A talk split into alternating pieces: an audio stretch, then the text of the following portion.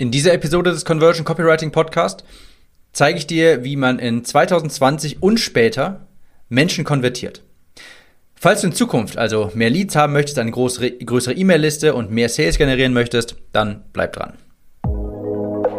Willkommen zum Conversion Copywriting Podcast. Mein Name ist Tim, ich bin Copywriter und helfe Online-Coaches und Kurserstellern dabei, mit ihrem Produkt mehr Menschen zu erreichen und diese in loyale Kunden zu verwandeln.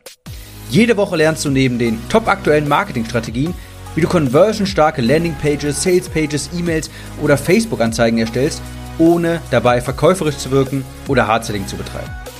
Dieser Podcast ist die Nummer 1 Anlaufstelle für die Themen Copywriting, Conversion und Marketing und deine Abkürzung zu mehr Leads und mehr Sales.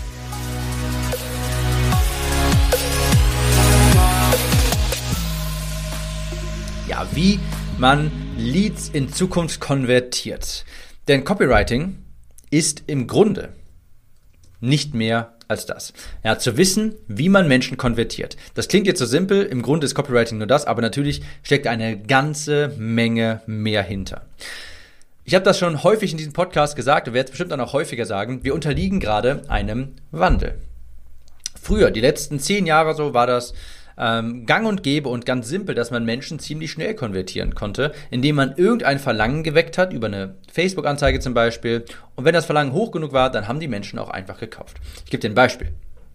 Du hast eine Facebook-Anzeige geschaltet auf ein VSL äh, zum Thema Abnehmen, hast dort deine Diät vorgestellt und je besser der VSL geskriptet war, desto besser ist er konvertiert. Ja, also du konntest das auf kalten Traffic schalten und es hat dir sofort viele Ergebnisse gebracht. Die Leute haben das bereitwillig gekauft vor zehn Jahren. Da war das so, dass gesichtslose, ominöse Facebook-Pages äh, mit dieser Werbung erfolgreich waren, wenn das Angebot einfach schmackhaft genug war. Du brauchtest dann einfach nicht viel Vertrauen, denn der Markt war damals noch nicht so übersättigt.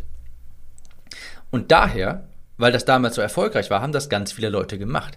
Über die Jahre haben das immer mehr Menschen gemacht. Immer mehr Menschen haben Facebook-Anzeigen geschaltet, immer mehr Menschen haben dann VSLs erstellt und so weiter. Und was war die Folge? Der Markt wurde übersättigt. Der reagiert dann einfach nicht mehr so interessiert. Ganz im Gegenteil, er, er, reagiert nicht mehr interessiert, sondern eher mit einem Augenrollen. Der denkt sich dann, oh, nicht schon wieder so ein Video. Und über die Zeit hat es dann auf einmal viel weniger Conversions gehabt und auch höhere Kosten. Das ist auch ganz logisch, denn es musste dann irgendetwas Neues her. Momentan ist es so, dass du auch bestimmt, wenn ich jetzt sowas sage wie, komm in mein gratis Online-Seminar, Webinar, dann hast du wahrscheinlich gerade auch schon so ein, so ein gewisses, so ein, so ein, so ein innerliches Augenrollen gerade, weil du das jetzt in letzter Zeit so häufig gehört hast. Oder das Wort, wenn ich jetzt, ich, ich schäme mich schon fast, das Wort Online-Business in den, in den Mund zu nehmen, weil das so ausgelutscht ist, weil das so viel verwendet wurde. Oder Coaches, Berater, Trainer, Dienstleister, also was diese Begriffe. Wenn ich die selbst aussprechen muss, ist mir das schon selbst ein bisschen unangenehm und vermutlich dir auch so ein bisschen, weil das momentan halt so sehr Trend ist und das irgendwie jeder sagt. Worauf ich hinaus will. Auf ein Extrem folgt ganz häufig das andere und dann ein gesunder Mittelweg. Ja, auf ein Extrem folgt meistens das andere, ehe dann ein gesunder Mittelweg entsteht. Ich gebe dir mal ein kleines Beispiel. Es war, ich glaube, 2014. Da war ich schon sehr, sehr schlank. Wie gesagt, ich war früher mal mit 140 Kilo sehr stark übergewichtig und ich wog damals dann, glaube ich, so um die 70 Kilogramm. Ich war schon wirklich sehr hager. Mir war damals gesunde Ernährung extrem, extrem, extrem wichtig. Ich habe keine Ausnahme gemacht, habe nie Schokolade gegessen, nichts. Und dann kam es einfach dazu, dass ich mit Freunden ein Wochenende in Berlin verbringen äh, wollte. Und natürlich waren die ersten Gedanken da bei mir, wie mache ich das mit dem Essen? Oh Gott. Und so weiter. Ich war damals gar nicht mehr aktiv im Abnehmen. Ich wollte einfach nur meine Figur beibehalten, mein Gewicht beibehalten. Und ich habe dann diesen Berlin-Trip, ja, es war ein Wochenende und damals äh, bin ich auch noch viel feiern gegangen und an diesem Samstag sollte es auch, war es eine große Feier, äh, gab es dort. Und da hätte ich mich eigentlich super darauf freuen sollen. Auf Berlin, das war sehr weit entfernt von mir. Ich wohne in der Nähe von Köln. Und es gibt dort eine Riesenfeier mit Freunden, das Beste eigentlich, was mir passieren kann. Also damals war ich ja noch ziemlich jung und habe viel gefeiert. Was habe ich aber damals gemacht? Ich habe, weil ich mir so einen Stress gemacht habe, weil ich damals so in meinem Film war, dass ich unbedingt mega gesund mich ernähren muss und dass ich keine Ausnahme machen darf, nichts, habe ich mir damals für das Wochenende mit Freunden ich, ist, ist mir schon fast ein bisschen peinlich, das zu sagen. Ich habe mir Essen vorgekocht und mein Gepäck war jetzt nicht irgendwie, keine Ahnung, Klamotten oder sonstige Dinge. Mein Gepäck war, ich habe mit Abstand das größte Gepäck, weil ich dort Essen mitgenommen habe, das meinem Ernährungsplan, das meinem Ernährungsplan ähm, entspricht. damit ich die, auf dieser Reise halt dieses Essen essen konnte. Und ich habe dann tatsächlich dieses Wochenende über mein Reis, Hühnchen, Brokkoli-Mahlzeiten gegessen, während meine Freunde total berechtigterweise sich natürlich was im Restaurant geholt haben, weil die einfach eine gute Zeit haben wollten. Und als ich dann, ich habe damals gedacht, ja Mann, du hältst dich an deinen Plan, du bist so diszipliniert, das ist, das ist mega geil und die anderen machen das alle nicht und so weiter. Und dann habe ich mir sechs, sieben, acht, neun Monate später, habe ich mir dann überlegt so, ey, das war, das war schon echt krank. Du hast dieses Wochenende mit deinen Freunden überhaupt nicht genießen können, weil du dir da Hühnchen, Reis und Brokkoli-Mahlzeiten vorgekocht und mitgenommen hast. Du hast diese ganze Erfahrung gar nicht so richtig mitgenommen. Du konntest das gar nicht richtig genießen. Ich war in einem extremen, ja, ich war in einem Extrem. Und darauf hat dann ganz schnell ein ungesundes Extrem gefolgt, wo ich dann auf einmal gar nicht mehr auf meine Ernährung geachtet habe, wo ich dann auf einmal nur noch viel Junkfood gegessen habe, auch Sport habe ausfallen lassen und sehr viel Schokolade gegessen habe und so weiter. Was wollte ich eigentlich jetzt damit, äh, damit äh, zeigen. Es ist ganz häufig so, dass ein eines, dass ein Extrem vorherrscht, wie ich vorhin mit der Disziplin, und dann ein anderes, wo ich dann nachher gar nichts äh, Gesundes mehr gegessen habe, ehe sich dann ein gesunder Mittelweg, ähm, ehe dann ein gesunder Mittelweg entsteht, wo ich halt überwiegend gesund mich ernähre, aber hin und wieder halt auch mal ein bisschen Schokolade. Das ist bei ganz vielen Abnehmenden so. Und das ist quasi Jetzt bin ich ziemlich, ich, bin, ich, bin ich in diesem Band meiner eigenen Geschichte gekommen. Damit wollte ich das nur verdeutlichen. Es gibt meist ein eines Extrem, darauf folgt ein anderes und dann entsteht ein gesunder Mittelweg. Genauso, um aufs Thema zurückzukommen, war es auch beim, ist es beim Marketing. Früher hat man extrem hart verkauft. Man hat kaum Branding betrieben. Man hat einfach nur plumpe Anzeigen rausgeschaltet und ähm, man hat so fast namenlose Facebook-Pages mit einem VSL gehabt und ähm, hat dann einfach sehr hartes Performance-Marketing betrieben. Auf der anderen Seite war es dann so, dass es auch Leute gab, die sehr viel Branding betrieben haben, sich aber dann nicht so wirklich getraut haben, etwas zu verkaufen, ja. Die irgendwie jahrelang kostenlose Inhalte raushauen, auf YouTube, einen Blog betreiben, einen Podcast, alles alles kostenlos immer wieder und haben dann 100 Rechtfertigungen, wenn sie da mal irgendwie so ein kleines Produkt für, keine Ahnung, 9 Euro oder sowas anbieten, weil sie diese, Angst vor dem Verkaufen haben. Ja, also auf, das, auf der einen Seite dieses extreme Verkaufen, kein Branding, kein sonstiges, kein Vertrauensaufbau, einfach sofort viel verkaufen. Auf der anderen Seite dann die Leute, die halt extrem viel Branding betrieben haben, die gar nichts verkaufen wollten und so ein bisschen Angst davor hatten. Und der gesunde Mittelweg ist es jetzt, glaube ich, gerade, dass wir schon viel Branding betreiben, dass wir uns schon zeigen, Vertrauen aufbauen, dass wir eben nicht plump stumpf nur noch jeden Tag stumpf verkaufen, aber dass wir auch mit Selbstbewusstsein etwas anbieten, wenn wir unserer Zielgruppe weiterhelfen können. Das ist für mich jetzt der gesunde Mittelweg, auf den es hinauslaufen wird. Ich glaube, dass die Leute, die einen YouTube-Channel haben, die einen Podcast betreiben, die einen Blog haben, die in irgendeiner Art und Weise sich zeigen, Vertrauen aufbauen, den Leuten auch, auch mal gratis weiterhelfen, die viel Branding betreiben, aber dann auch zur rechten Zeit ein Produkt anbieten. Also ich glaube, dass das der Weg der Zukunft ist. Das ist der gesunde Mittelweg, der aus den beiden Extremen ähm, kommt. Was ich damit im Grunde sagen möchte, ist, dass es sehr stark auf das Who und nicht mehr so stark auf das What ankommt. Ich prognostiziere, dass mehr Menschen in Zukunft das Who kaufen, weniger das What. Das What ist das Produkt, ja, wie, also wobei kannst du mir helfen? Das Who ist das Branding dahinter. Das bist du als Person. Du als Person bist Teil des Produktes. Es gibt nämlich mittlerweile sehr viele Anbieter für im Grunde dasselbe What. Ich bin jetzt, also gut, im Bereich Copywriting wüsste ich jetzt tatsächlich niemand anderes, der das in Deutschland gerade macht, aber ähm, du kannst davon ausgehen, noch so ein, zwei Jahre und dann machen das bestimmt auch andere. Und dann muss ich mir halt, also dann haben die, dann haben die Konsumenten ja eine Auswahl. Ich habe jetzt, wenn jetzt jemand anders noch im Bereich Copywriting aktiv ist und einen Podcast hat, dann kannst du dich jetzt zum Beispiel entscheiden, höre ich jetzt ihm zu oder dem anderen, von wem kaufe ich was.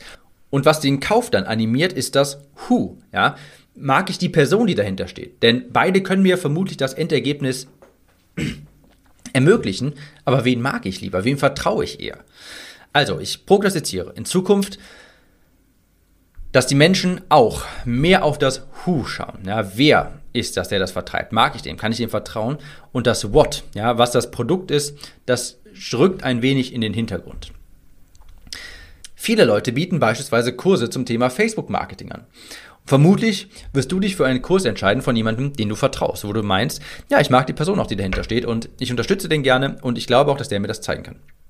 Und dann hast du quasi gegen deine Konkurrenz gewonnen, weil du auch das Who vermarktet hast. Jemand, der einen Podcast hat, der einen YouTube-Kanal hat oder sowas, der hat, ist meilenweit voraus. Und das sage ich jetzt hier, also es, und ich würde wirklich jedem empfehlen, genau sowas zu machen. Podcast, YouTube, was auch immer. Ich weiß, es geht auch ohne. Ich weiß, man muss es auch nicht sofort, aber in ein, zwei Jahren wirst du dir so dankbar sein, dass du dann angefangen hast damals und Vertrauen aufgebaut hast. Denn sowas sind Akquisemaschinen und natürlich auch Vertrauensaufbaumaschinen, wenn du sowas hast.